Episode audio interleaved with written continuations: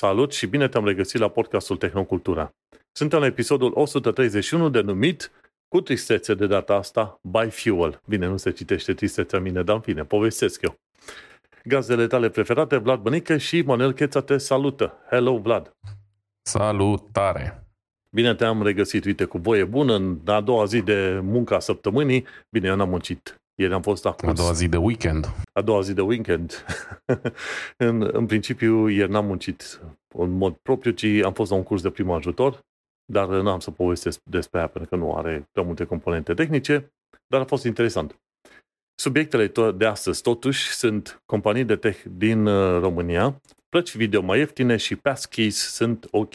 Nu uita pe toate platformele unde asculti podcastul de față să ne dai un like, share și, bineînțeles, un review cât mai bun ca să ajungă podcastul la cât mai mulți moment. Podcastul ăsta crește organic, efectiv, prin, din, uh, din vorbă în vorbă. Word, word, word of mouth, cum se spune în engleză. Așa că, de ce nu? Depinde de oameni. Dacă îți place podcastul, dă un share, trimite-l mai departe pe rețelele sociale, prin e-mail, nu știu, scrie pe un bilețel și aruncă-l pe geam afară și dacă nu le ia nimeni, adul, adul înapoi și până la gunoi, știi că nu vrem să facem uh, mizerie prin oraș. Dar oricum poți, de ce nu? Suntem foarte mulțumitori pentru un share aici și colo. Și să intrăm în uh, ce am făcut noi în ultima săptămână din punct de vedere al tehnologiei. Zici tu, Vlad, sau încep eu? Începe tu de data asta, că eu cred că am mai mult de vorbit. Bun, așa. Bineînțeles că o să te întrerup și când zici tu, pentru că o să am și eu niște întrebări așa. Ce s-a întâmplat în ultima săptămână? Măi, un, mini, un mic mare dezastru, respectiv, uh, la un moment dat, Windows-ul meu, mă, nu mai pornea, nu mai făcea ce trebuia să facă pe acolo și m-am uh, impacientat. Zic, băi, ok, routerul uh, nu, nu funcționa cum trebuie în perioada respectivă, dar Windows-ul în sine să fie atât de încetinit, zic, mie miroase virus. Și a reușit să downloadez până la urmă Malwarebytes și mi-a găsit virus, virus, a curățat frumușel, dar am stat efectiv ore întregi, pentru că de seama, pe SSD, când ești cu Windows-ul pe SSD, țintă în maxim 10 secunde. Să ai lua aproape jumătate de minut la un moment dat să intre.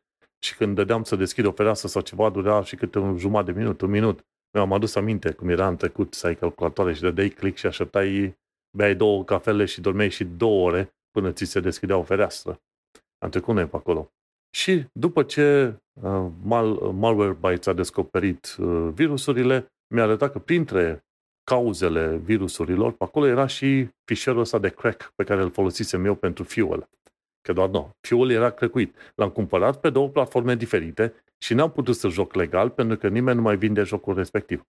Sau îl instalezi și nu poți să îl, îl joci pentru că are DRM-ul ăla amețit, care nu-ți permite să mergi pe mai departe. De ce? Pentru că cei care au creat DRM-ul, cred că nu mai există programul ăla în sine, la fel.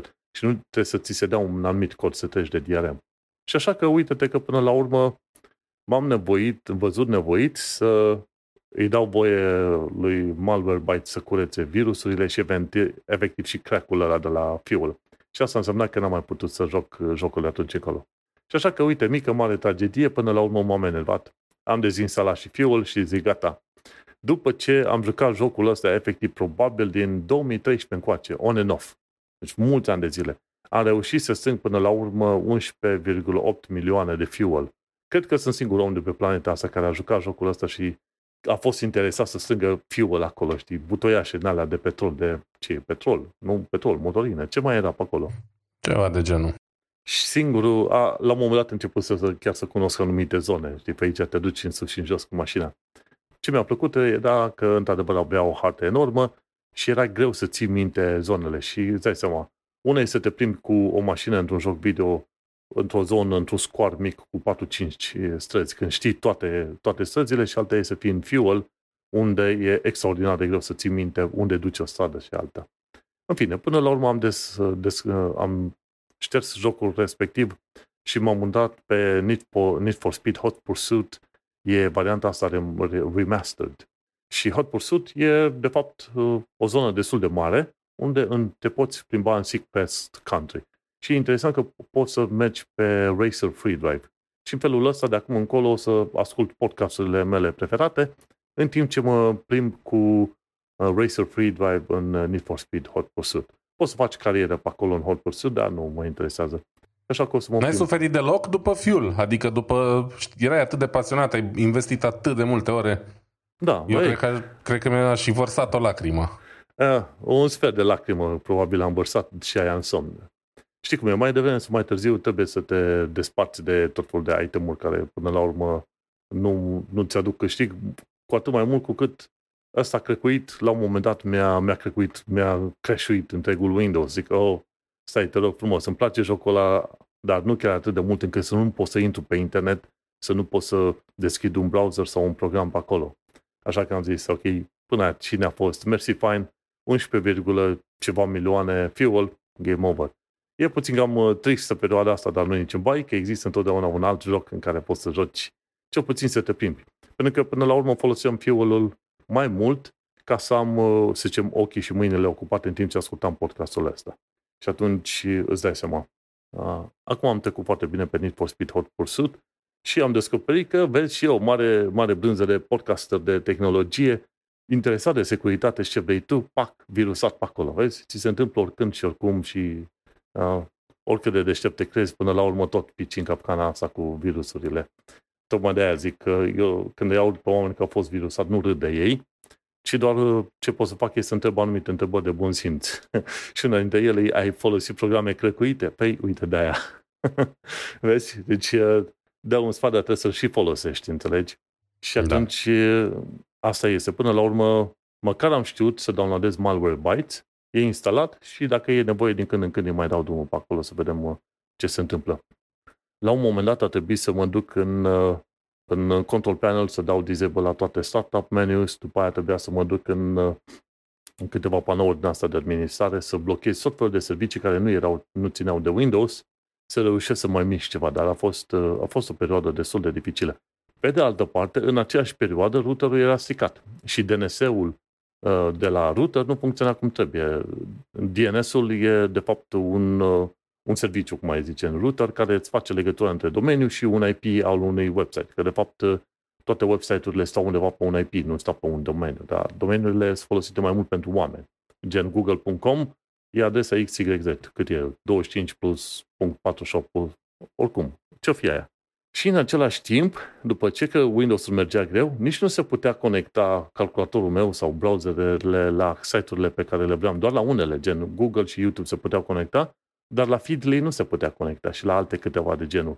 Și, pe de altă parte, am văzut că și dintre serviciile Windows sunt foarte multe care se conectează la internet și aveau nevoie să se conecteze la internet și era foarte enervant așa, zic, măi frate, când vine ziua aia în care, până la urmă, măi, să, să nu aibă nevoie toate serviciile astea să intre pe internet, tot timpul, absolut, întotdeauna să conecteze și orice. Și cred că la un moment dat o să mă enervez și o să instalez uh, programul ăla, cred că știi și tu de el, Glasswire, care îți arată toate conexiunile astea de internet și să văd Da. ce pot face în legătură cu aia să, să blochez doar câte trebuie. Două, trei și la revedere. Oricum, mi se pare că e mult prea conectat așa. Orice în calculator e mult prea conectat. Măi, când mă bag la un joc, chiar vreau să joc jocul ăla, să se conecteze jocul doar atunci când uh, m-am logat să ia save-ul și gata. În fine. Am, uh, am trecut și eu de supărarea aia până la urmă și am terminat până la urmă și The Last of Us. Interesant. Felicitări. Știi cum e? Interesant. În vreme ce Windows murea și nu se mișca deloc, jocul Last of Us, The Last of Us mergea. Și așa că a fost bine. Am putut să joc ultimele câteva ore din jocul The Last of Us. Și, într-adevăr, e, e fain. Nu știu, la un moment dat citisem uh, niște review-uri sau oamenii se plângeau de tipul ăsta de Joel, că era un personaj negativ sau rău sau ceva, zic, nu știu. Poate e în partea a doua ceva informație, mai mult sau mai puțin interesantă, dar în prima parte mi s-a părut a fi destul de pozitiv, ca Da, să zic așa. se schimbă un pic povestea în The Last of Us 2. Nu e neapărat un personaj negativ, Mhm. dar, mă rog, e cu dute vino. Mhm. Adică să zicem că ar putea fi considerat un pe- personaj negativ prin prisma faptului că e egoist prin, prin ceea ce face la, sfi- la sfârșit, știi? Adică, m, fără să dăm spoilere sau nu știu, au trecut atâția ani de când sunt 10 ani totuși de când există jocul ăsta, plus a fost serialul um, de pe HBO, n-aș mai evita să dau spoilere. Ideea e că prin ce a făcut el la finalul jocului, respectiv serialului, a dat dovadă de egoism și de aia a căpătat aliura asta de personaj negativ, știi? Uh, a ales să îi fie lui bine, ca să zic așa, în loc să salveze planeta. Practic. A, da, la finalul părții 1, nu? Din The Last of Us. Exact, da. A, a, mă, într-un fel aș zice că într- probabil n-a fost numai pentru el bine, ci probabil a fost și pentru tipa aia. Acum a jucat, jucăm și am și uitat numele, în fine. Da, dar vezi tu, e ca, e ca în uh, parabola aia, sau cum îi zice. Ai un tren, un macaz, pe o șină e un om, pe cealaltă șină sunt 10 oameni. Ce macaz tragi, pe cine alegi să salvezi, știi? Alegi să salvezi o singură persoană sau alegi să salvezi mai multe? Cam asta a fost alegerea pe dacă, care a avut-o el. Păi vezi, dacă... Și pentru unii asta a fost alegerea egoistă. Și eu am crezut la fel. În cazul meu, nu. Că o să alegi să-l salvezi pe ăla pe care îl cunoști. Dacă e 1 versus 10, îl salvezi pe ăla pe care îl cunoști și pe restul de 10 la să moare, știi? Asta e viața. În fine, mergând, da. pe, mergând pe mai departe, mi-a plăcut uh, jocul, am jucat și DLC-ul și în DLC am putut activa niște cheat-uri din alea în care fiecare glonte ai muniție, ai muniție infinite și fiecare glonte omoară dușmanul instant. Și am jucat DLC-ul ăla cu, cu fata și cu prietena ei ceva pe acolo și la revedere. Joc fain, interesant, mi-a plăcut uh, și cred că abia aștept să vină cealaltă parte. Recomand oamenilor care vor să joace. E un joc, să zicem, uh, nu e open world, e direcționat așa, dar e super fain și, într-adevăr, merită și bani și timpul. Hai să mergem la subiectele tale. Da, într-adevăr, un, uh, un joc foarte bun care merită timpul investit de Last of Us și a meritat și să fie făcut într-un serial uh, de, de calitate, pe măsură, pentru că de multe ori um, cele mai multe transformări sunt din film în joc. Multe sunt eșecuri, puține sunt reușite. Din joc în film e o modă mai nouă și majoritatea sunt destul de, de ratate. Asta e chiar un ok. Um, da.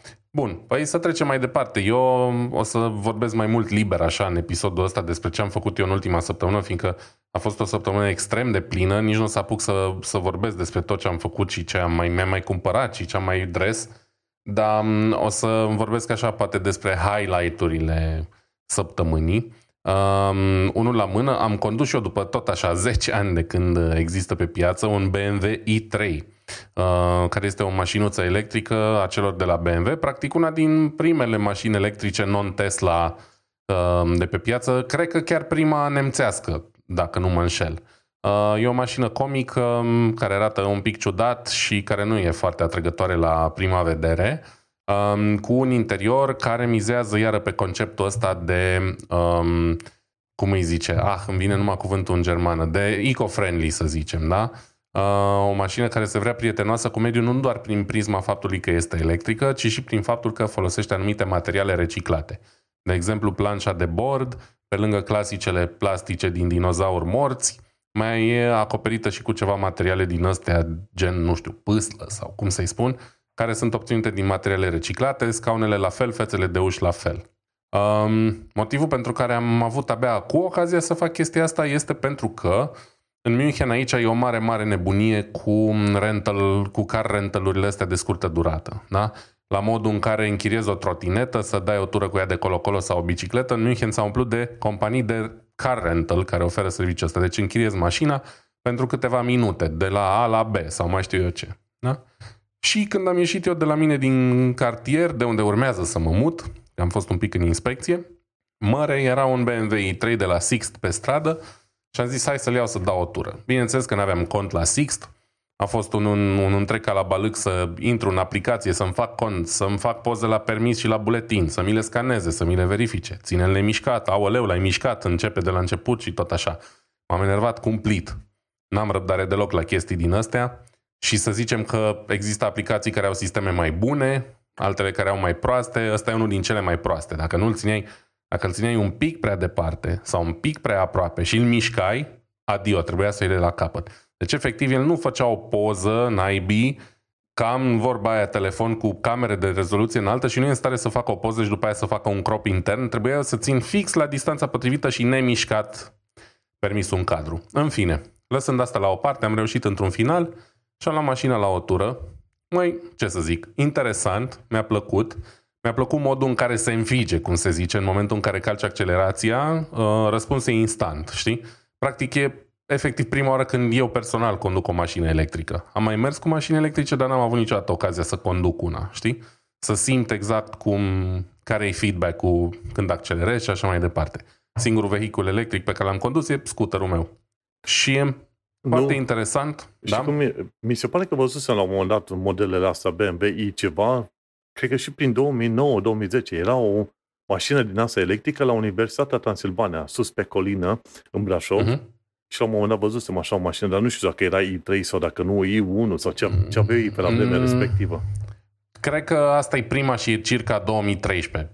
Poate era un prototip, deși nu știu cum ar fi ajuns în 2009 un prototip la Transilvania, dar uh, eu așa știu că e 2012 sau 2013 i3-ul pe piață. În fine, lăsând asta la o parte, mașina e destul de actuală, fiindcă are un design ăsta futurist încă de atunci și cumva arată diferit pe stradă.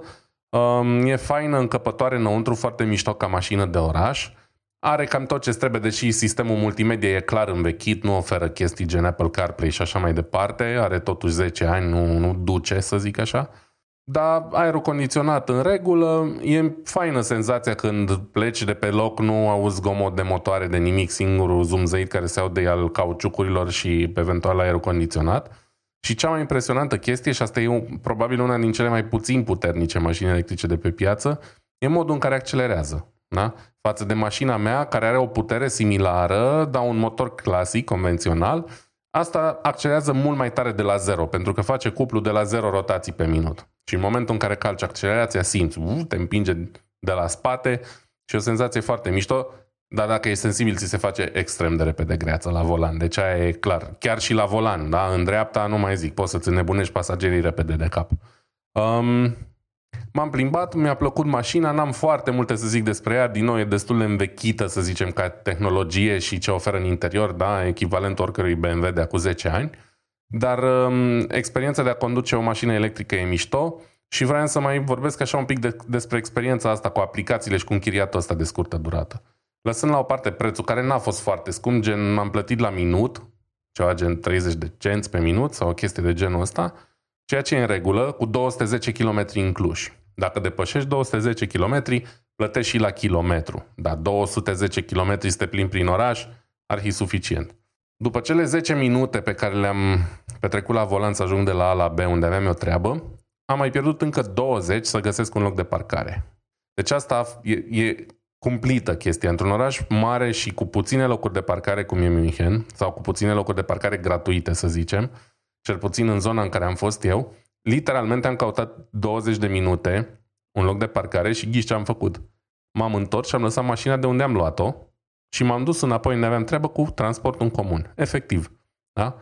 Deci, a fost fain ca joyride, da, efectiv de fun, de distracție, absolut inutil dacă ai treabă într-un loc cu puține locuri de parcare. Da, auzi, a trebuit vezi, să duc înapoi și să iau autobuzul, efectiv. Vezi, tocmai de aceea ajungem în uh, noul stil de economie la ride sharing, în care probabil, mă gândesc eu că pe viitor, vor interzice mașinile personale undeva în zonele intern, interioare ale orașului și ai băie să iei tot felul de chestii în astea ride sharing.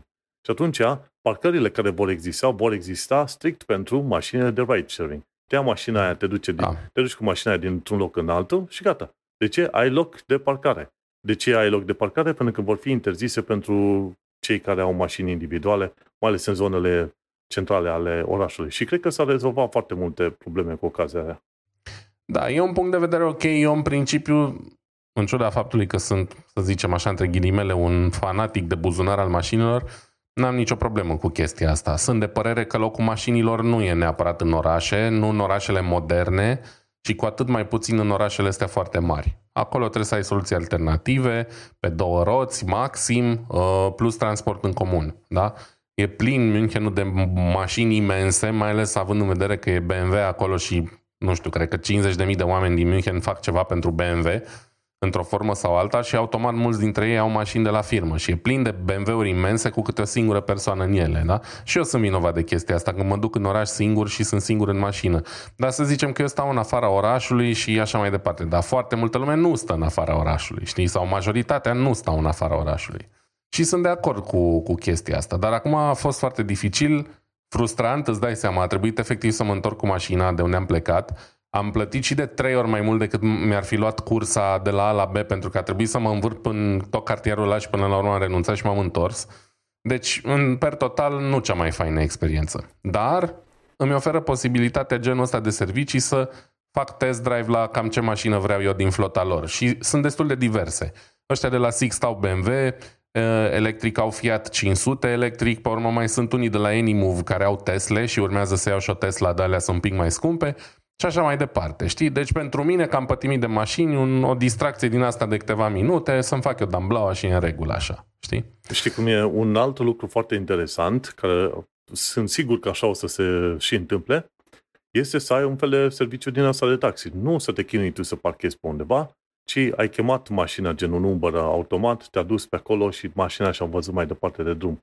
Din ce știu eu, pe da. aici pe UK, au, vor pune la punct o legislație ca din 2025 să aprobe mașini autonome, full-on autonome, efectiv din 2025. Și atunci te gândești că servicii gen Uber vor vrea neapărat să folosească asemenea mașini autonome pe, zon, pe anumite zone în Londra. Și acolo, cred că acolo va fi și viitorul până la urmă. Se poate, nu știu, nu știu cum e Londra, dar bănuiesc că nu e mult mai bine ca aici. În genul ăsta de orașe enorme, mașinile autonome mi se par încă departe de realitate.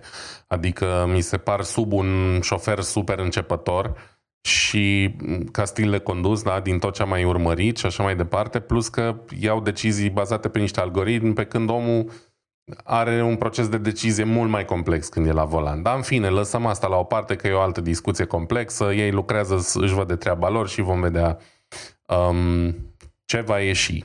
Um, bun, și după ce am condus BMW-ul ăsta, care era scopul meu? De fapt, eu mă îndreptam către un festival, sau mă rog, către un târg. E vorba de târgul High-End Munich 2023. Da? A fost un târg de high-end audio, sau mă rog, de audiofili, să zicem așa, um, de care am aflat uh, întâmplător de pe internet. Și, cum să zic eu, mi se, mi se deschid ceacrele așa. Am stat trei ani de zile în pandemie, de când am aterizat în Germania, aproape instant a venit pandemia la câteva luni și nu s-a întâmplat nimic și m-a plictisit enorm, da? Deci a fost oribil pentru mine perioada asta.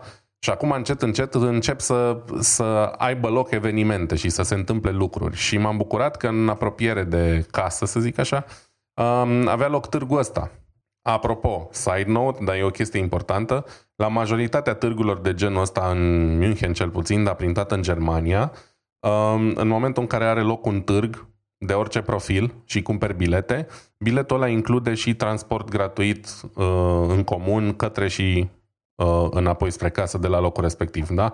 O chestie de luat în considerare. Dacă ne ascultă domnul Iohannis sau cine mai e pe acolo pe frecvență, poate faceți chestia asta pe viitor în România. Da? A fost 10 euro și de 10 euro am avut și transport în comun inclus în tot orașul. Deci, uh, FYI. Bun. Și lăsând asta la o parte, târgul ăsta de high-end, eu ca, iarăși, semi-audiofil sărac, a fost primul târg de, de gen la care am avut ocazia să particip. Da? N-am mai fost niciodată nici pe aproape de așa ceva și am fost extrem de entuziasmat. Normal, să, să mă duc acolo. Um, a fost enorm târgu, stau acum și mă uit prin poze, practic am văzut de la boxe, la căști, la amplificatoare de toate felurile. Noi și moderne, cu streaming de Tidal și Spotify, până la chestii cu lămpi, da? Pentru că audiofilii preferă în continuare, sau anumiți audiofili preferă amplificatoare sau barem preamplificatoare cu lămpi. Foarte mișto. Am avut ocazia să intru în niște listening room-uri din astea pregătite special, da? Uh, izolate fonic foarte bine, mochetate, etc., ca să existe un sunet cât mai neutru înăuntru, la care diferiți producători își prezentau produsele. Și în afară de clasicele, nu știu, Audio-Technica, Mark Levinson și încă vreo două branduri de care am mai auzit în trecut da? și pe care le-am văzut aici, am constatat cu stupoare că sunt zeci, dacă nu sute de branduri de care n-am auzit niciodată și eu mă consider destul de versat în tema producătorilor de echipament audio. Foarte mulți producători de nișă, um, tot felul de boxe nebune, serii limitate, tot felul de amplificatoare care mai de care mai mari, mai nu știu cum, mai puternice, mai interesante, inclusiv ca design. Um, am avut ocazia să ascult unele din cele mai râvnite, să zic așa, căști de la compania Stax, niște căști care nu arată deloc uh, drăguți, sunt efectiv niște dreptunghiuri enorme care par desprinse de undeva din anii 60, dar care costă mii de euro. Um, am avut ocazia să văd pick-up-uri extrem, extrem de interesante și de scumpe de la branduri gen Torrens, care e un brand elvețian de renume, chestii care costă 2, 3, 4, 5 mii de euro și alte pick-up-uri mai de nișă de la niște companii minuscule care costă 10-15 mii de euro. Stau și mă gândesc, bă, cum supraviețuiesc cu oamenii ăștia, că nu știu zău cine își permite sau câte vând. Evident că dacă vinzi 3 pe an, trebuie să le vinzi cu 30.000 de euro, că altfel nu faci bani, știi? În fine, foarte mișto organizat, multe, multe chestii de văzut. Um, clar, un, un accent foarte, foarte puternic pe partea de analog. Am văzut multe CD playere, în mod surprinzător. Um, câteva tarabe care vindeau CD-uri și viniluri de audiofil. Din păcate, când vorbim de viniluri de audiofil, la nivelul ăsta, majoritatea sunt cu jazz sau blues, da? Deci nu e neapărat uh, pentru toată lumea, nu era neapărat filmul meu. Și eu ascult jazz, dar nu pot să am 300 de viniluri doar cu jazz în casă. În fine. Um, și ce mai era interesant că, e, că erau și mulți producători de componente, da? de incinte fără, de, de, pentru boxe, da? dar doar partea de lemn, fără difuzoare. Ți le făcea la comandă în ce mărime, culoare, formă vrei tu și după aia tu îți poți alege difuzoarele de la alt producător de difuzoare să le împerechezi cu incintele respective și așa mai departe. Um, foarte mulți producători, producători din toate colțurile lumii, din Corea de Sud, Japonia, China, Italia, extrem de multe companii italienești, habar n-aveam. Um, multe companii din Germania, unele mai vechi, unele mai noi, printre care și Dual. Da? Dual, probabil au, au auzit și mulți dintre ascultătorii noștri de, de Dual. Um, pick-up-ul pe care înregistrez eu vinilurile de la mine de pe YouTube e un Dual din anii 70-80. Din păcate Dual a dat faliment, a tot fost împărțit brandul încoace și încolo, a devenit așa un brand de duzină, o chinezărie să zicem, Um, și am fost plăcut surprins să, să-i văd reprezentați aici pentru că ei cumva încearcă să revină la gloria de odinioară cu câteva produse și au venit cu niște modele de pick-up din păcate nu prea impresionante din punctul meu de vedere. Adică totuși din, dintr-o gamă destul de, de joasă. Da. Și ce să zic, aș putea să vorbesc multe, multe despre, despre târgul ăsta și despre ce am văzut și despre ce am auzit. Um, atâta mai zic. Nu vă faceți iluzia că dacă dai 50.000 pe un sistem audio, o să sune de 100 de ori mai bine decât unul de 5.000. Da? Dacă ai un sistem de 500 de euro versus unul de 5.000, o să simți o diferență uriașă. Dacă iei după aia unul de 50.000 versus unul de 5.000, diferența se estompează, da? Intrăm în ceea ce numește americanul diminishing returns, adică banii dați în plus nu se mai reflectă neapărat în ce primești. Probabil că sunt chestii care o să te țină toată viața, nu o să se strice niciodată, o să sune tot timpul impecabil, dar nu, diferența de bani nu justifică întotdeauna prețul, ca idee. Um, o să mai revin și o să mai vorbesc un pic despre târgul ăsta, da? vă las așa în suspans, dar te las mai întâi să încep tu cu un subiect și după aia revin eu la ce vreau să spun. Da, știu că prin 2012 am fost la sărbători în München, la sărbătorirea 50 de ani de zile de European Southern Observatory. Și când am stat, stat pe acolo, am avut și ceva timp liber într-un weekend să vizitez așa un centru, un cerc din asta de știință. Și într-adevăr, München are și chestii, și chestii de tehnologie, și chestii de știință, și chestii de audio. Foarte, foarte mișto pe acolo. A fost o experiență interesantă și de-aia mă gândesc că la High în Munich ai avut și totul de adaptoare din alea, tot felul de, ce știu, jack de 3,5 la 6 și optic și ce vrei tu pe acolo. Și probabil că vreau să te întreb și pe tine care ar fi diferența între un fir din ăsta optic pentru audio și efectiv firele astea obișnuite pe cupru sau ce vrei tu. Dar fiindcă eu nu sunt foarte tare, foarte antrenat la a asculta muzică de calitate, nu pot să-mi dau seama care ar fi diferența între asta și de ce aș avea nevoie de un fir optic, de exemplu. Mai ales că e vorba de ceva analog până la urmă. Păi tocmai asta e chestia. Vorbim de multe lucruri diferite, da? Un fir de cupru, să zicem așa, da, layman's terms, un fir de cupru sau un cablu de ăsta normal de căști, folosești în momentul în care conectezi o sursă de semnal analog de un receiver analog, da?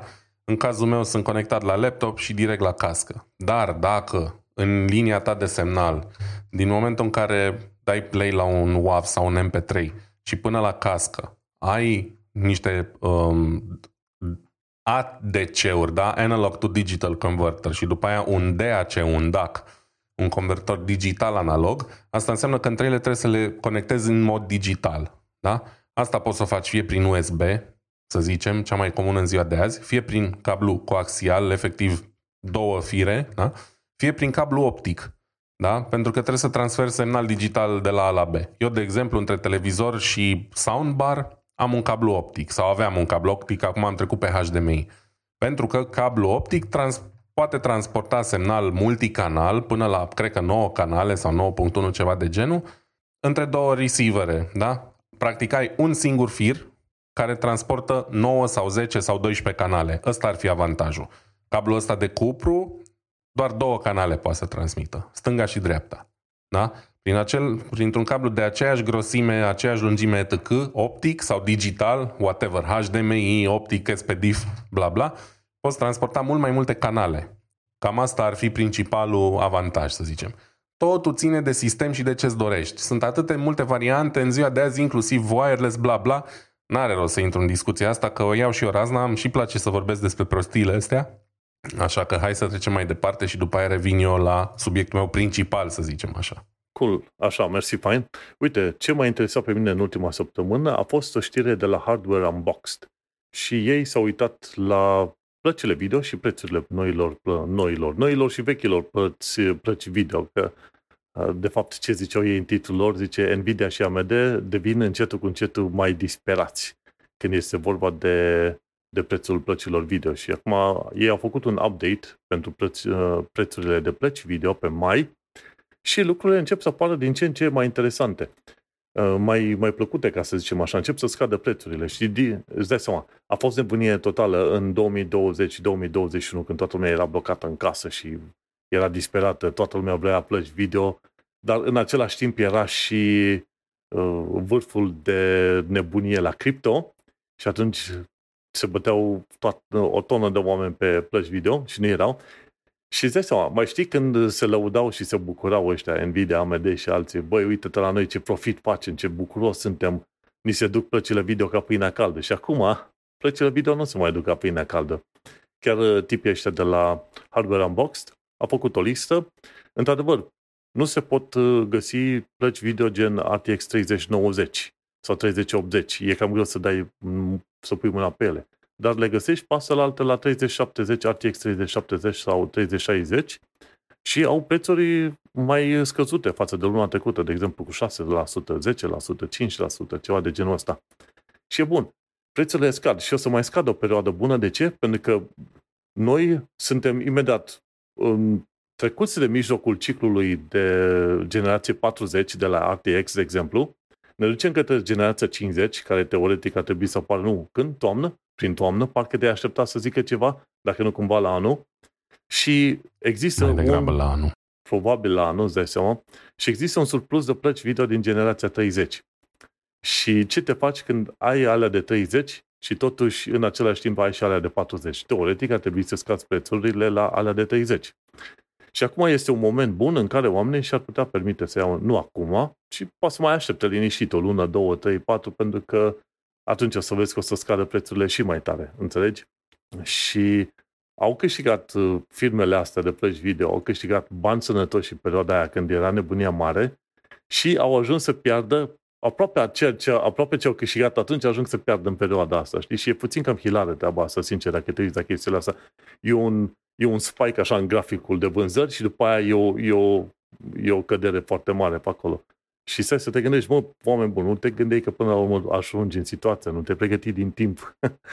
Dar îi lăsăm pe ei cu managementul lor pe acolo. Ideea este că știrea bună e că, uite, găsești 30, RTX 3070 și 3060 la prețuri din ce în ce mai, mai normale la cap, prețuri mai normale la cap, își arată prețurile pe Newegg, pe SUA. Îți dai seama, când vin din SUA și sunt importate către Uniunea Europeană, o să vezi că va fi adăugată o taxă în asta de import, ceva de genul ăsta. Deci, dar în principiu, uite, discus de faptul că plăcile video ajung să fie cât? 3060 la 330 de dolari, 3070 la vreo 500 de dolari. Și te poți aștepta să mai scadă preț, prețurile. Pe partea cu AMD, la fel, scăderi de prețuri, undeva între 3 și 2%. Și discutăm de faptul că, uite, și la AMD, mai aproape mai toate tipurile de plăci video sunt uh, disponibile și la prețuri destul de, de bunicele, ca să zic așa. Ai, uite, și eu n-am știut treaba asta, ai o placă video și la 160 de dolari. 6, uh, AMD Radeon RX 6400. Dar îmi aduc aminte de un review mai vechi și spunea oamenii, mă, nu-l lua, că este chiar vai de capul ei. Du-te ceva mai sus pe varianta de Radeon RX 6600. De la 6600 în sus, de la 300 de dolari. În principiu cam acolo te, te poți gândi. De la 300 de dolari încolo poți să ai o placă video cât de cât ok. Cred că, da, pe acolo și cred cumva că ăștia de la Intel sunt pe gama de preț uh, scăzută cei mai ok acum. Dacă și, uite, au făcut și ei o listă cu Intel-ul la un moment dat, dacă mă uit pe listă, este Intel Arc A770, deci cu 16 GB memorie VRAM, 350 de dolari. Și, și asta a scăzut prețul, a scăzut față de aprilie uh, cu 14%. Ceea ce este foarte, foarte faină paza asta. Deocamdată, dacă nu te interesează chestiuni legate de ray tracing, de exemplu, uite, Intelul, Intel are și Arc 380, A380 240 de dolari, la fel, nerecomandat de către oameni. Vrei să te duci undeva pe partea altă, de la 300 de dolari în partea altă, mai sus acolo. Dar prețurile, Dar, da? Scuze, pentru cine face chestii nu foarte complicate, niște randări mai simple sau pentru cine are nevoie pur și simplu pentru transcoding pentru un server multimedia, cred că e foarte ok. La 140 de dolari să ai o placă video de generație nouă, probabil capabilă de transcodare 4K, etc. Să zicem că nu e neapărat pentru gaming, da? dar nu e chiar de, de irosit. Iarăși eu am beef ăsta, am supărarea asta cu faptul că toți oamenii ăștia vorbesc doar despre gaming și Blender și dacă nu faci gaming sau nu randezi în Blender, nu ai voie să trăiești sau să-ți cumperi o placă video, știi? Sunt și alte use case-uri. Sau, nu știu, poate omul vrea să joace doar Counter-Strike sau Dota, cu siguranță e suficientă. Bine, dacă se să te uiți, Counter-Strike funcționează și pe o lămâie, ca să zici așa. Exact, la cât e da. vechi jocul respectiv. Dar, Dar poate vrei o rămâie capabilă de 4K. Știi? atunci te duci pe ARC A380 sau poate chiar mai, mai sus pe acolo. Dar în principiu știu că oamenii cam ar vrea ei să meargă mai mult pe gaming, după aia vine productivitate, encoding, transcoding și toate alea să, să faci editare video și alte chestii. Și cam, cam asta este istoria oamenilor. Ei au verificat, cei de la Hardware Unbox, au verificat și pe piața secundară, în asta, plăci video folosite. Și prețurile sunt, sunt și pe acolo, să zicem, destul de mici, deși sunt destul de apropiate, adică și un uh, RTX 3070 îl, gă- îl găsești pe la vreo, ca să zicem, 350, 300 până spre 400 de dolari, o reducere undeva de vreo 20-30%, ceea ce este ok.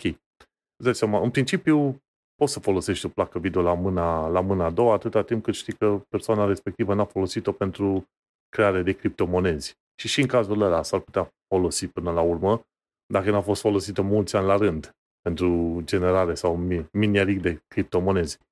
Dar la nevoie te poți duce pe, pe să zicem, piața de secundară, pe eBay, de exemplu. Când aș avea curaj, pentru că, îți dai seama, există foarte multă fraudă și sunt unii care au avut, să zicem, ce știu, 100-200 de asemenea plăci video și au început să le modifice, inclusiv uh, ventilatoare, ce vrei pe acolo, ca să dea impresia că sunt plăci video noi și să le cumperi tu la mâna a doua. Trebuie să știi și unde să cauți și, sincer, n-am curaj să recomand oamenilor să ia la mâna a doua de undeva. Dar da, cam eu, eu aș avea curaj, dar doar din surse de încredere. Um, eventual, dacă cumpărați de la mâna, dacă sunteți în România, clar nu cumpărați de pe OLX, pentru că unul din cele mai mari, uh, adică pe OLX e plin de scamuri în ziua de azi și una din cele mai mari probleme ale mele cu OLX pentru care la momentul respectiv am și deschis un tichet cu ei, e faptul că nu există nicio modalitate de a lăsa review-uri sau un fel de note pentru vânzător, ceea ce evident că creează multe, multe probleme, știi? Și bineînțeles, adică n-am mai intrat de ceva timp pe OLX, dar m-ar mira să fi băgat ceva între timp. Știu că în momentul în care am cerut chestia asta, chiar mi s-a răspuns la tichet, dar a fost un răspuns din ăla așa, în doi peri, care nu lăsa mult loc de, de speranță, să zic așa. Na. Păi n-ar vrea, n-ar vrea ei să vadă că probabil 50-60% din, din uh, tot felul de tranzacții generează supărări. Și atunci mai bine da, din pentru ei e important să, să existe tranzacții, indiferent dacă se țepe sau nu, e clar. Și tocmai de aceea prefer pe o sursă mai, mai normală, dar nu neapărat prin marketplace. De exemplu, parcă aș lua de la EMAG direct, dar nu prin marketplace. Și cum e, trebuie să te duci undeva unde ai cât de cât niște condiții mai, mai bune. Ideea generală este că te poți bucura ca anul ăsta să iei o placă video cât de cât mai, mai simpatică, mai grozavă și fără să dai prea mulți bani. Și dacă e să te uiți, te poți duce pe un uh, AMD Radeon RX 6600 sau 6700 și la fel pe, de la Nvidia pe RX uh, ce e? RTX 30-70, cam pe acolo. Nu trebuie să duci chiar mai mult de atâta. Ca om obișnuit. Știi? Cam de aia zic, ca om obișnuit. Cam atâta cu subiectul ăsta al meu de, de plăci video de acum. Bun. Mulțumim. Uite, o să fac și eu un, un scurt mention. Astăzi, înainte să uh, intrăm în podcast, cum ar veni după închiderea redacției, da? Deci n-am mai apucat să vorbim despre chestia asta și nici n-are rost probabil să investim prea mult timp. Um, Nvidia a lansat 4060 Ti, care este încă o mărie extrem de scumpă cu o pălărie un pic mai proastă decât uh, ce era până acum, așa foarte pe scurt. Deci uh, am mai lansat uh, Nvidia încă o placă video pe care să nu o cumpărăm. Um, bun, cam atât despre chestia asta. Atunci trecem mai departe la subiectul meu principal. Um, chestia asta a fost propusă de unul din uh, reditorii noștri, um, pe numele său Nicolae Avram. Salutare Nicolae și mulțumim pentru sugestie, care ne-a propus um, să găsim sau să vorbim mai mult despre uh, lucruri care se fac în România în domeniul tehnologic, ce firme există, cu ce se ocupă și dacă există proiecte originale. Um, ne și laud aici, mulțumim încă o dată foarte mult. Um, și uite, s-a întâmplat ca la târgul ăsta la care am fost uh, sâmbătă să iau contact cu una din companiile românești care face anumite chestii în domeniul tehnologiei audio și de care știam de ceva vreme și să zicem că cochetam cu ideea să achiziționez produse de la ei și acum s-ar putea în sfârșit să fiu convins. În momentul în care am intrat în târg, fix în față, la intrarea principală, aveau stand o companie care are vreo 10 ani așa, de care știe foarte puțină lume în România de fapt, care se numește Meze. M-E-Z-E, Meze Audio. Meze Audio este un producător de căști high fidelity, deci nu vorbim aici de produse de calitate slabă sau medie, ci de chestii high-end, uh, din Baia Mare, din toate locurile. Deci culmea nu din București, ci fix din capătul celălalt al țării. Și care a fost fondată nici măcar de un român jet be jet, ci de un uh, băiat pe care îl cheamă Antonio Meze, care citisem la un moment dat despre el, a ajuns într-un fel sau altul la Baia Mare și a ajuns să pună bazele companiei ăsteia. Da? Um, de meze am aflat dintr-o întâmplare, cred că de pe canalul de YouTube Dramio, care e probabil cel mai mare canal de drumming, da? de tobe din tot YouTube-ul, um, de la tipul de acolo, Jason îl cheamă, am impresia, care folosește sau folosea la momentul respectiv, dar cred că încă folosește, Jared, așa, um, căști de la meze. Și, a, ce tare sunt căștile astea, le-am primit în meze, nu știu ce, din România și am dat înapoi, zic, poftim din România? Zic, cum adică facem noi în România? Există o companie originală în România care face un produs diferit de restul pieței? E, uite că da. Deci Meze Audio e prima companie despre care îmi vor, doresc să vorbesc așa pe scurt. Nu o să le fac toată istoria. Dacă intrați pe mezeaudio.eu uh, sau .com, pardon, mezeaudio.com, la categoria About, o să aflați mai multe despre, despre firma asta, uh, despre ideea din spatele firmei.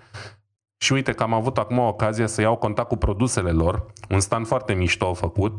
Um, ei fac, am zis, în principiu căști, căști over-ear, cum sunt astea pe care le folosim noi, dau și vreo două modele tip doape, da, în ureche, in-ear, um, extrem de bune. Alea pe care le știam eu era modelul 99 Classics, care am impresia că sunt și primul model pe care l-au lansat. Între timp mai au câteva modele, de exemplu 109 Pro, Lyric, Empyrean și Elite. Alea Elite nu sunt pentru oricine, alea costă 4.000 de euro. Și am avut ocazia să le ascult și după ce le-am ascultat, am ascultat 109 Pro, care costă vreo 700 de euro, deci nu sunt ieftine deloc. Um, și am putut să le compar așa în mod direct. E clar că e o diferență acolo, destul de mare, dar mă întreb și azi, după trei zile, dacă e justificat prețul în diferența aia. Și nu vreau să le fac reclamă proastă. Meze chiar fac niște produse excepționale, da? de o calitate mult peste medie.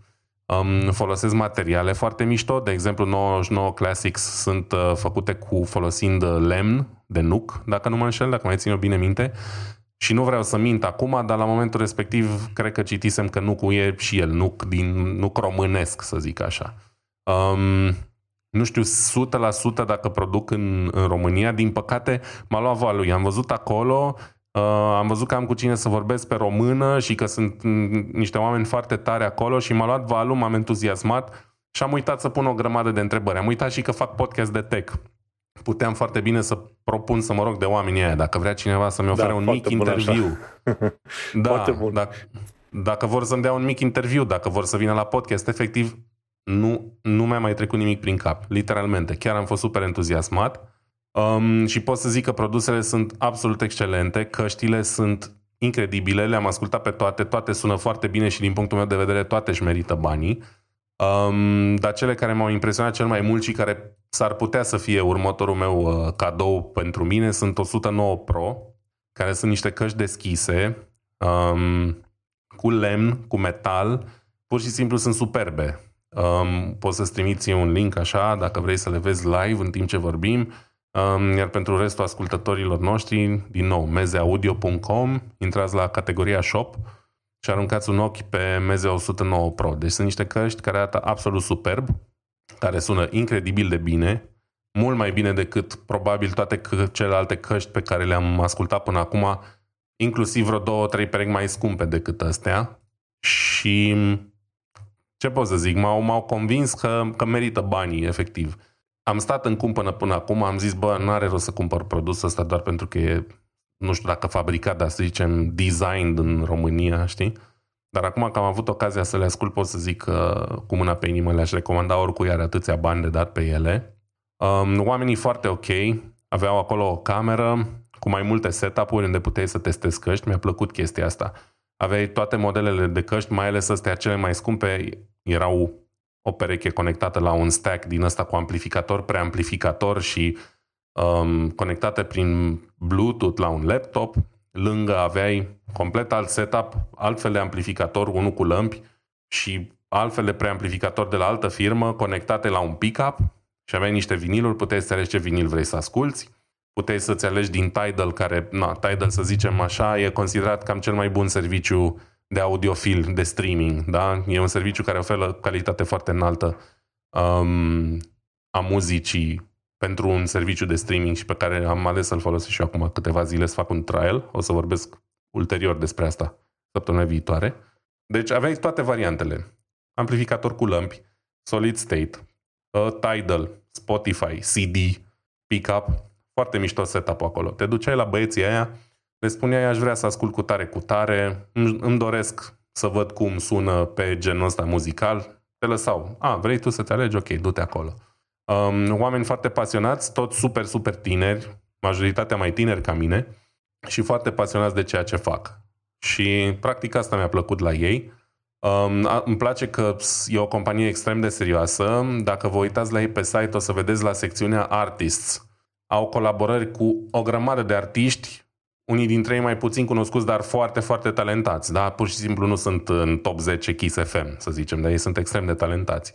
Dar dintre ăștia mai cunoscuți, Dub FX ar fi unul dintre ei, um, Vlad Dobrescu, rapper român, um, cine? Uh, Moonlight Breakfast, altă trupă românească foarte, foarte bună și subapreciată, din punctul meu de vedere. Și așa mai departe. Mulți, mulți, mulți artiști foarte tari care fac endorsement produselor lor. Um, și ce să zic, Meze Audio, prima companie românească nu doar de succes, ci într-adevăr cu produse de o calitate deosebită despre care vorbim la Tehnocultura.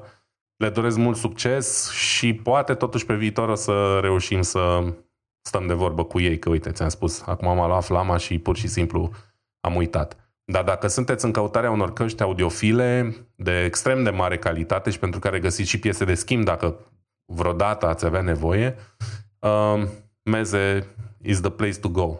Evident, după cum am spus, prețurile sunt de la minim 350 de euro în sus. Cam atât, cred. Bun. Mă uitat și eu la ce mi-ai trimis pe acolo, într-adevăr. Nu știu cum se aud, dar uh, reclamă și imagine și grafica, nu grafică, de fapt nu e grafică, e chiar uh, filmat acolo. Foarte, nu, așa arată, arată ele, da. Cu cadrul acela de lemn cu ce vrei tu pe acolo, foarte interesant așa. Într-adevăr, e bine. Când mai aflăm și noi de ceva din România, bineînțeles că ne bucurăm, pentru că vrem să vină și lucruri bune din România, nu numai supărări și uh, brain drain, cum ar veni, înțelegi? Cumva te bucur că se mai întâmplă și ceva în, în, în România, oameni care au avut curaj și energia să lucreze, să facă ceva pe acolo, nu? Hai să mergem pe mai departe de la The Register. Am aflat că Ampere GPU are 192 de nuclee. Și cred că mai discutam noi la un moment dat de Ampere GPU pentru data center și cred că la un moment dat când discutam noi era vorba de cât 130 de nuclee sau 128 de nuclee și nouă ni se părea foarte mult la vremea respectivă. Ei bine, uite, acum ei au o linie nouă de, de procesoare pentru data center de 192 de nuclee. Mai știi când arătau ei imaginea respectivă? Cred că era 15 pe 15 cm. Da. Acolo, o, o enormitate. Și ci că săptămâna asta la altă sau cealaltă, cei de la Ampere lansează, o, cum se zice, Ampere One procesor, procesorul Ampere One cu 192 de nuclee. Și, bineînțeles, nu au dat, dat încă suficient de multe detalii, trebuie să aflăm până la urmă ce, care ar fi, să zicem, uh, plusul mare. Cel mai mare plus cu care se laudă ei din articolul ăsta ce l-am citit e că, până la urmă, se câștigă spațiu. Pentru că dacă vrei să ai același număr de nuclee, fie de la AMD, fie de la Nvidia, tu trebuie să ocupi efectiv mai multe setare în data center, în dulăpioarele respective, pentru că data centerul în sine are nevoie de cât sute de asemenea dulăpioare. Și atunci reușești să reduci din spațiu, dacă stai să te gândești pe acolo. Da, și... sunt tare pe chestia asta de modularitate, nici nu știu cum să-i spun, de scalare. Au un produs, ăștia de la AMD dau un chiplet din ăsta sau cum vrei să-i spui, un SoC pe care îl poți scala foarte ușor la numere din astea fantastice, ceea ce e foarte tare până la urmă. Da, și atunci este, este și vorba de faptul că în, în același procesor de la, de la Ampere, ei își permit să folosească și, să zicem, nuclee din asta de 5 nanometri, 7 nanometri combinate la uh-huh. un mhm. loc acolo, pe acolo, știi? Și bine, articolul este lung, nu o să fac o citire a articolului sau ceva pe acolo, numai că ce este important în toată treaba asta, optimiza pentru AI. Acum, nu știu, dacă, dacă te duci la wc dacă te duci undeva, tot ce faci este să te împiedici de ceva AI pe acolo. și ăștia, ceea ce spun ei uh, acum, spun că până la urmă au, au cum îi zice, au creat o oportunitate în asta sau o parte de AI la Ampere One ca să lupte împotriva, uh, să zicem, procesoarelor de server de la Intel, alea de la numite Sapphire Rapid Xeons de la Intel, care au acceleratorul AMX AI. Nici nu mă chinui să țin minte chestiile astea, știi, efectiv le citesc. Pentru că atât de, atât de tare se vor schimba, mai ales pe chestia asta cu AI, că suntem așa într-un fel de bull market, cum se spune, toată lumea se duce tot înainte așa. Suntem cumva într-un ciclu interesant de vreo 15 ani de zile de, de, de când și noi suntem aproape cam pe la jumătatea sau puțin dincolo de jumătatea de ciclul ăsta de, de nebunie AI, să zicem. Când apare câte o tehnologie nouă, de obicei cam așa e, undeva 10-15 ani de zile și noi suntem undeva pe la 10 ani de zile și încă vreo 5 ani de zile încă oamenii vor fi destul de nebuniți cu AI și pe aia toată lumea o să fie calmă și liniștită, știi? Ceva de genul ăsta. Și Ampere One au, uh, au creat o, să zicem, o generație numită Ultra. Și îi ajută să facă tot felul de chestiuni legate de machine learning. Acum nu contează efectiv uh, ceea ce vor face ei până la urmă. Ideea este că le permite să fie one trick pony, ci că același procesor să-l folosească pentru activități normale, plus cu, plus cu AI-ul respectiv. Acum, știi cum este, este cam greu să compari Amperul la AMD și la uh, Xeon de la Intel. Ideea este că până la urmă, dar fiindcă sunt pe data centere, este cam greu să îi faci pe oameni, să zicem, relativ interesați, pe oameni obișnuiți ca mine și ca tine, relativ interesați să, să știe efectiv performanța lucrurilor ăstora. Să nu uităm că până la urmă cine? Google și, uh, cum îi mai zice, AMD, uh, AMD, Amazonul, pardon, ei înșiși au început să lucreze la propriile lor, propriile lor microchipuri pentru data centerele lor. Așa că e cam... Pe mine m-a fascinat ideea asta, știi? Efectiv m-a fascinat uh-huh. ideea asta că până la urmă o să vezi la un moment dat să, să numeri sute de nuclee din asta. Și la un moment dat era vorba că, uite, AMD nu se degeaba și AMD au creat și ei la rândul lor un chip numit Bergamo, 128 de nuclee. Ăștia sunt nebuni, deci efectiv se duc pe sute și sute de nuclee, bineînțeles. Acum, care este treaba? Să fie ei sănătoși, până la urmă așteptăm să vedem uh, pe varianta de ARM cum, cum se vor dezvolta data centrele, dar în mod sigur se vor dezvolta bine. Dar aia vreau să zic, când am văzut 192, puh, mi s-au prins, uh, mi s-au prins beculețele și oricum mă gândesc că ne ducem foarte bine către direcția respectivă. Pentru că, care e treaba? Până nu reușești să faci ceva în genul Silicon Photonics, să reușești să faci fiecare tranzistor cât se poate de mic posibil, deocamdată ajungi la limitele astea fizice de, de creare, să zicem, a, a procesoarelor. Așa că singura direcție în care te mai poți duce în mod real acum este pe orizontală, să te extinzi efectiv acel, acel procesor să devină din ce în ce mai mare. Papac, mai, mai mare și sau mai mare. Deocamdată, până când s-o inventa o altă metodă prin care să ai procesoare sau tranzistori suficient de mici, ori o, or, orice fel de alte chestii pe acolo. De la 190 de nuclee, vedem unde ajungem. Și cam atât vreau să zic deocamdată cu chestia asta. E, viitorul sună, sună foarte, foarte mult, ca să zic așa, în materie de nuclee. Cool. Da, n-am, nu am mai am nimic de adăugat. E clar, și procesoarele noastre desktop, da, se îndreaptă către tot mai multe nuclee. Dacă înainte aveam un nucleu standard, dacă noi suntem și foarte bătrâni, pe urmă am văzut două nuclee, am văzut patru și am zis, Doamne, unde se vor putea duce? Acum patru e cam standard, da? Avem 8, 16 și mai multe nuclee. Deci despre asta e vorba. E nevoie de mai multă putere, de procesare, dar din păcate nu, na, suntem limitați de legile fizicii cât de mici putem face tranzistorii respectivi și atunci ne ducem, cum ai zis tu, pe, pe orizontală. Exact. Și hai să merg la următorul meu uh, punct, de la Rob Braxman. Braxman e un tip care e foarte interesat de intimitatea mm, personală și face telefoane numite de-googled phone, care pot fi cumpărate de la compania lui. De-googled înseamnă că folosește sistemul de operare Android, dar uh, la un moment dat scoate din uh, sistemul respectiv orice fel de serviciu care comunică cu Google, ceea ce e foarte interesant până la urmă. Și el a, fă, a făcut niște verificări și a zis că, într-adevăr, passkeys, știi, sistemul ăsta nou prin care să te loghezi prin biometrice la conturile tale online, passkeys sunt ok din punct de vedere al uh, privacy. Și om a prezentat acolo cât? 22 de minute, nu, nu chiar puțin așa. Uh, nu știam că până la urmă, printre membrii alianței asta FIDO, alianța asta FIDO sau grupul ăsta FIDO a stabilit, uh, să zicem, sistemul ăsta de passkeys e și Amazon, nu știam că e și American Express pe acolo, nu știam ce care e treaba lor acolo? Nu am nicio idee.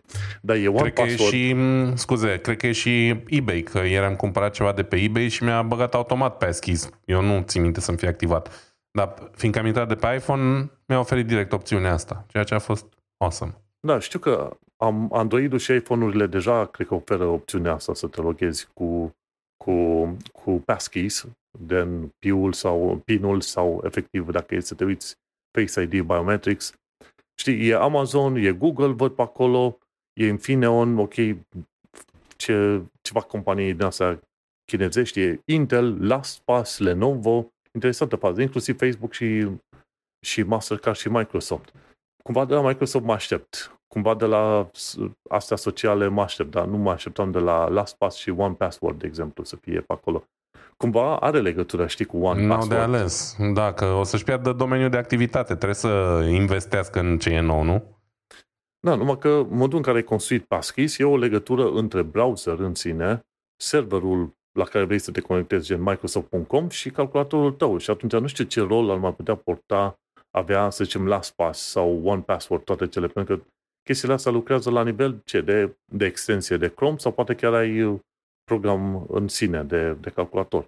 E interesantă chestia asta, probabil că, cum ai zis și tu, dacă vor să supraviețuiesc, vor trebui să, să învețe cum să lucreze cu sistemele, cu sistemele astea. Și tipul ăsta a verificat la un moment dat chestia asta legată de, să zicem, pe mai multe direcții, gen legate de biometrice, de Bluetooth BLE, cross-device tracking și passkey storage. Și acum o să spun doar pe pe chestiuni foarte scurte. Legat de chestiuni biometrice și intimitate, în momentul în care tu te loghezi prin, ce știu, amprentă sau identitate facială sau ceva de genul ăsta, chestiile astea nu se trimit către, către serverul respectiv. Și chestiile astea sunt folosite doar ca să facă un fel de unlock pentru PIN. Și atunci PIN-ul ăla, PIN-ul ăla sau codul ăla se trimite către site-ul respectiv și îți permite să te loghezi. Deci, chestiuni de identificare a feței sau a amprentei, de exemplu, nu sunt trimite că, trimise către uh, servere. Ceea Ceea ce este un lucru bun pentru cei care sunt pasionați de privacy, de intimitate.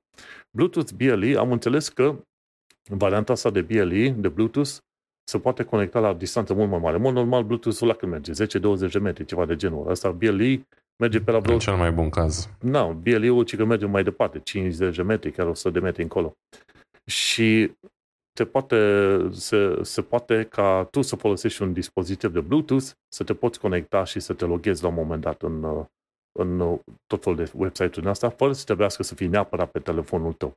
Și cu chestia asta, nefiind neapărat pe telefonul tău, ajungem la ideea de close device tracking. Dar fiindcă sistemul ăsta de passkeys e, e strict legat de aparatul pe care ești, odată ce te-ai logat de pe desktop în contul tău de Microsoft, când te duci pe telefon, trebuie să te loghezi și acolo. Știi? E o, e o altă chestie, înțelegi?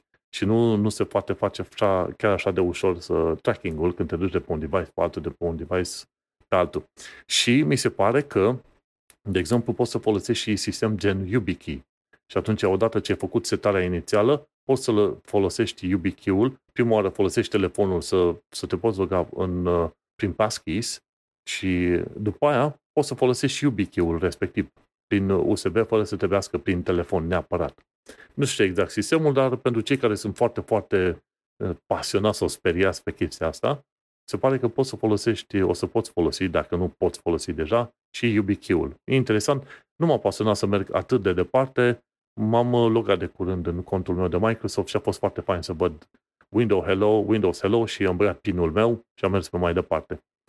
Și m-a, m-a disat și e, e super uh, refreshing treaba asta, să nu trebuiască să mă folosesc un password manager sau să țină minte parola. Și legată de passkey storage, e treaba care este, e stocat doar în dispozitivul tău local.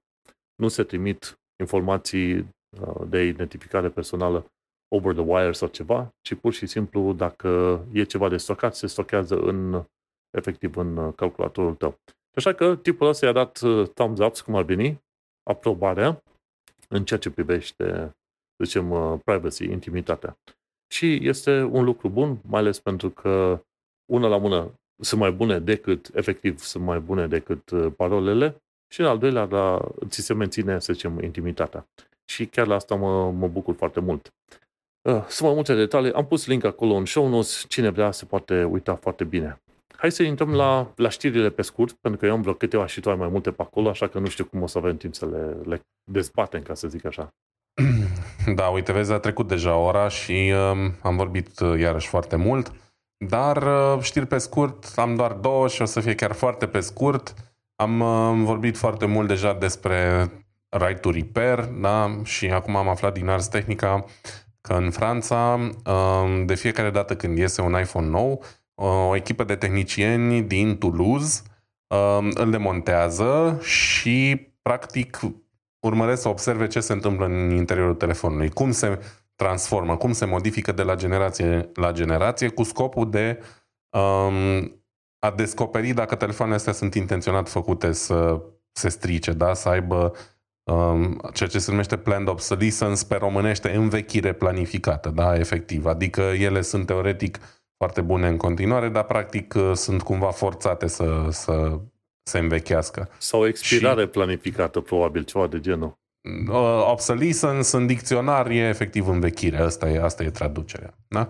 Um, dar lăsând uh, asta la o parte, chestia e că, da, concluzia e că telefoanele astea de la generație la generație sunt mai greu de desfăcut, mai greu de reparat, da?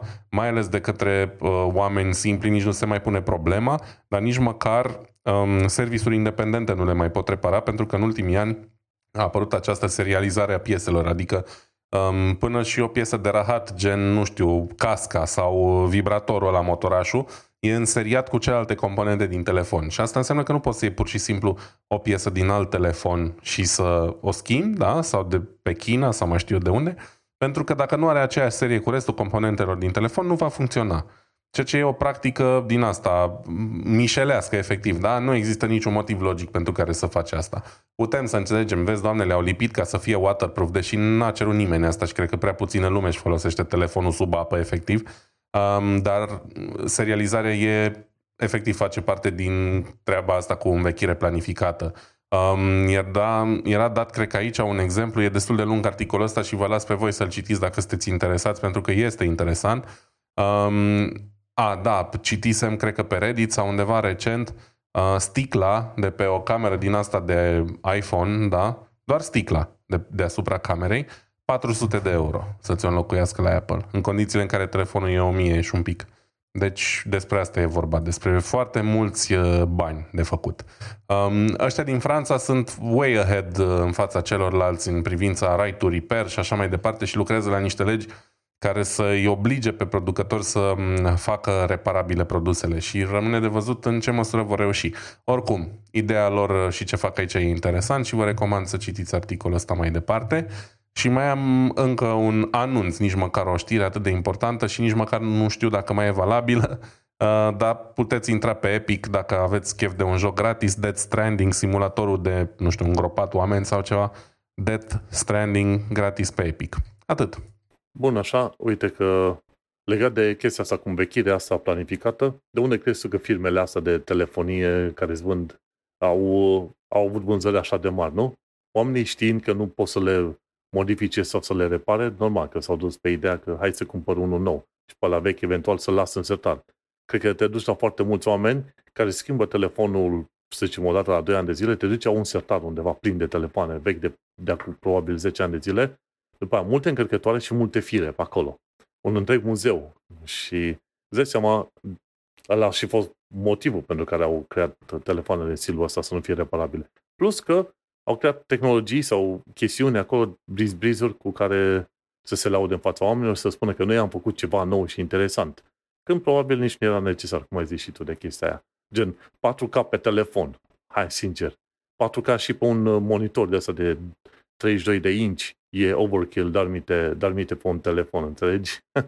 Prostii din astea. Doar, doar să, să, să îi probace cumva pe oameni să cumpere. Hai să mergem da, pe... Da. Mergem pe mai departe la PC Gamers. Se pare că niște moderi au, moderi au făcut Fallout New Vegas, cel puțin, să zicem, geografia, zona respectivă, în Minecraft. Și m-am uitat în filmulețul de prezentare. E incredibil ce poate să facă niște moderi, dar întotdeauna moderii se ocupă de tot felul de modificări din astea. Îți dai seama că am, uh, mai toate jocurile până la urmă îți permit să ai acces la acțiuni de modding. În cazul de față nu este nu sunt moderi care au modificat, să zicem, jocul Minecraft, dar ei s-au folosit de jocul Minecraft să cre- recreeze harta din Fallout New Vegas și este într-adevăr interesantă. Din secvențele pe care le-am văzut, într-adevăr, seamănă foarte, foarte mult cu ce este cu harta efectivă din jocul Fallout New Vegas. Și e foarte interesant așa. Într-adevăr, îți dai seama câte ore trebuie să bage oamenii în, în asemenea jocuri. Gândește-te că una e să joci un joc. Am jucat Skyrim, de exemplu. De două ori sau de trei ori complet cu toate misiunile secundare. Îți dai seama, ca să joci Skyrim-ul ăla, ți-a vreo 300 de ore cu toate misiunile secundare. și da, ăștia, da, e ceva, știu. ăștia care, care se ocupă de modding, că e pentru Cyberpunk, că e pentru, ce știu, CSGO, Minecraft, ce vrei tu pe acolo, ăștia stau probabil mii de ore ca să facă toată treaba asta și au o pasiune enormă pentru chestiunea asta.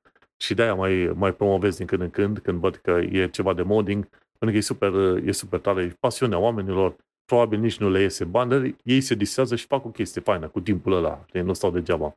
Da, sunt curios cu, cu ce se întrețin oamenii aia. Poate sunt milionari sau poate în urma unei realizări de genul ăsta primesc un job din ăla once in a lifetime, știi, pe care nu mai poți refuza nu mă pricep foarte bine la modding de jocuri, dar poate există niște tooluri care să-ți, uh, să te ajute în ziua de azi să faci chestia asta, mă gândesc.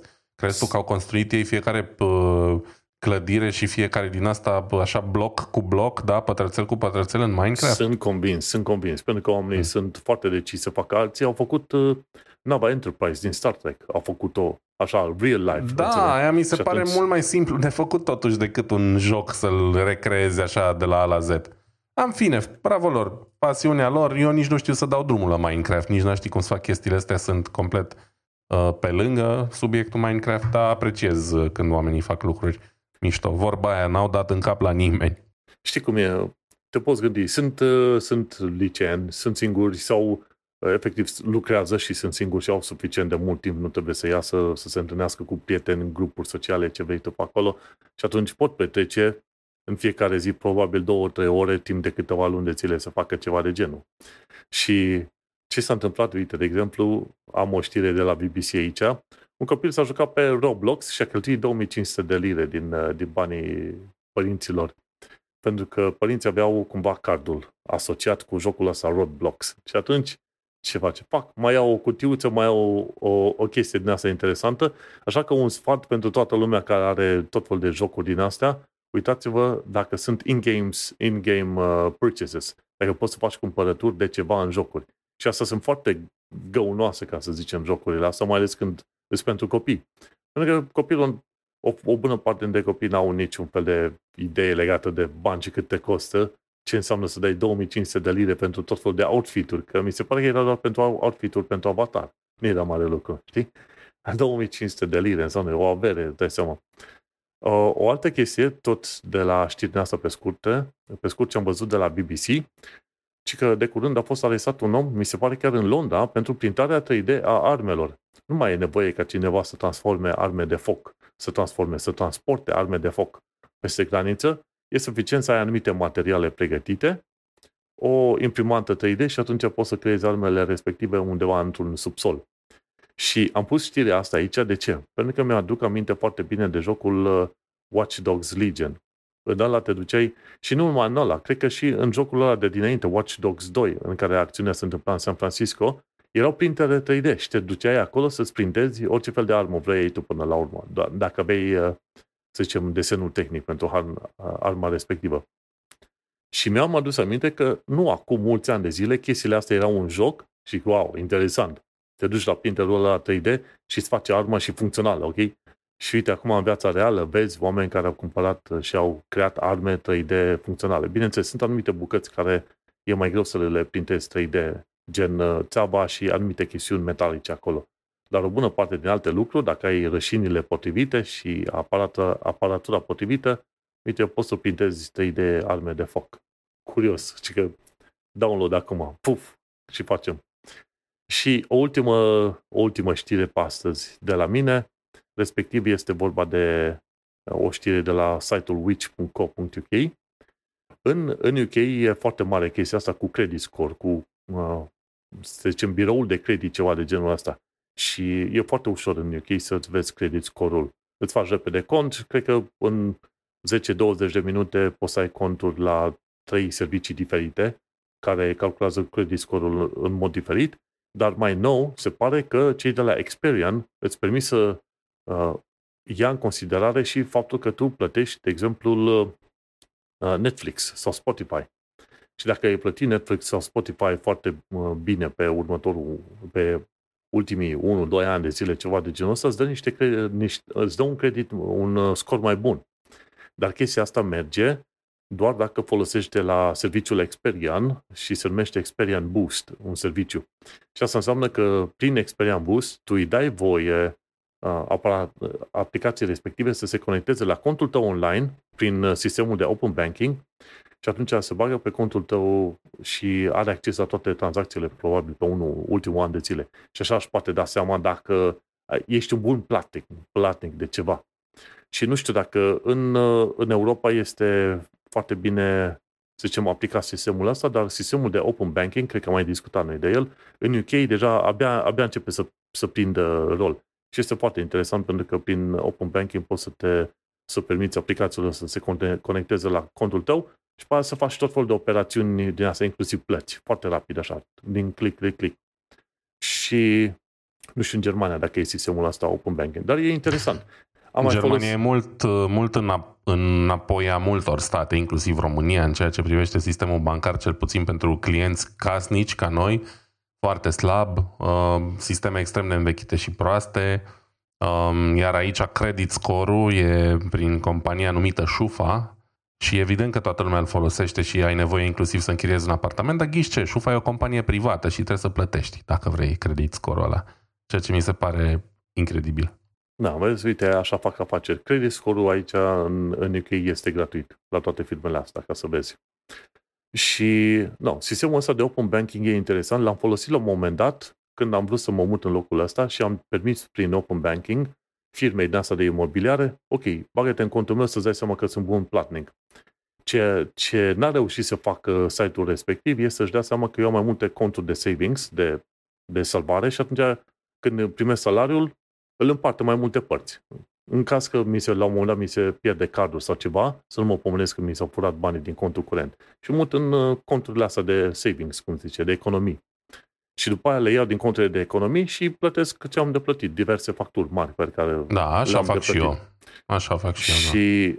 Și aplicația respectivă nu și-a, cu toate că i-am dat accesul, nu și-a dat seama care era treaba cu un milion de conturi. Ăla de acolo bagă, scoate, bagă, scoate și atunci m-am enervat și zic, du-te încolo, trimit direct tranzacțiile la, la oameni, că aia o să fie în stare să înțeleagă că sunt un bun platnic până la urmă. Deci mai e ceva distanță până acolo. Dar interesant. Uite că există o firmă în UK care se folosește de asemenea credit score ca să, uh, efectiv, uh, de exemplu, să-ți poți lua o ipotecă. Și e vorba de firma, e o, e o firmă în orașul Leeds, Leeds Building Society. Și asta, el a luat legătura cu Experian și atunci dacă îi permiți uh, Experian Boost să se conecteze la contul tău bancar, poți să-ți dea un, un cod bun, un, să zicem, o cifră bună, ca mai apoi cei care vor să, care urmează să-ți dea ție bani pentru ipotecă, să zică, da, uite, asta e un bun, bun platnic. Mă mire că s-au gândit numai la chestiile astea, gen Netflix și Spotify, care sunt plăți relativ mici. Oare nu, nu aș vrea să se uite la chirii plătite, de exemplu, știi? Pentru că chiriile sunt chiar în vest, chiriile sunt probabil cea mai mare cheltuială lunară a, a oamenilor. Și atunci dacă vezi că cineva și-a plătit chiriile pe ultimii X ani de zile, probabil bănești că o să-și plătească și ipotecile cum trebuie. Dar e o direcție bună. Da, e o direcție bună, în fine. Nu vreau iar să fiu gică contra, toată treaba asta cu chirii, cu credit scoruri, o înțeleg. Până la urmă, na, că iau de la Netflix, indiferent că e mic sau nu, până la urmă e încă o chestie. Bă, gen, omul ăsta își permite să plătească și Netflix. Cumva chirie trebuie să plătești vrei, nu vrei, știi? Dar atunci se leagă de chestiile astea pe care le ai și pe care, de care n-ai avea nevoie sau poate, în fine, nu știu ce să, ce să cred.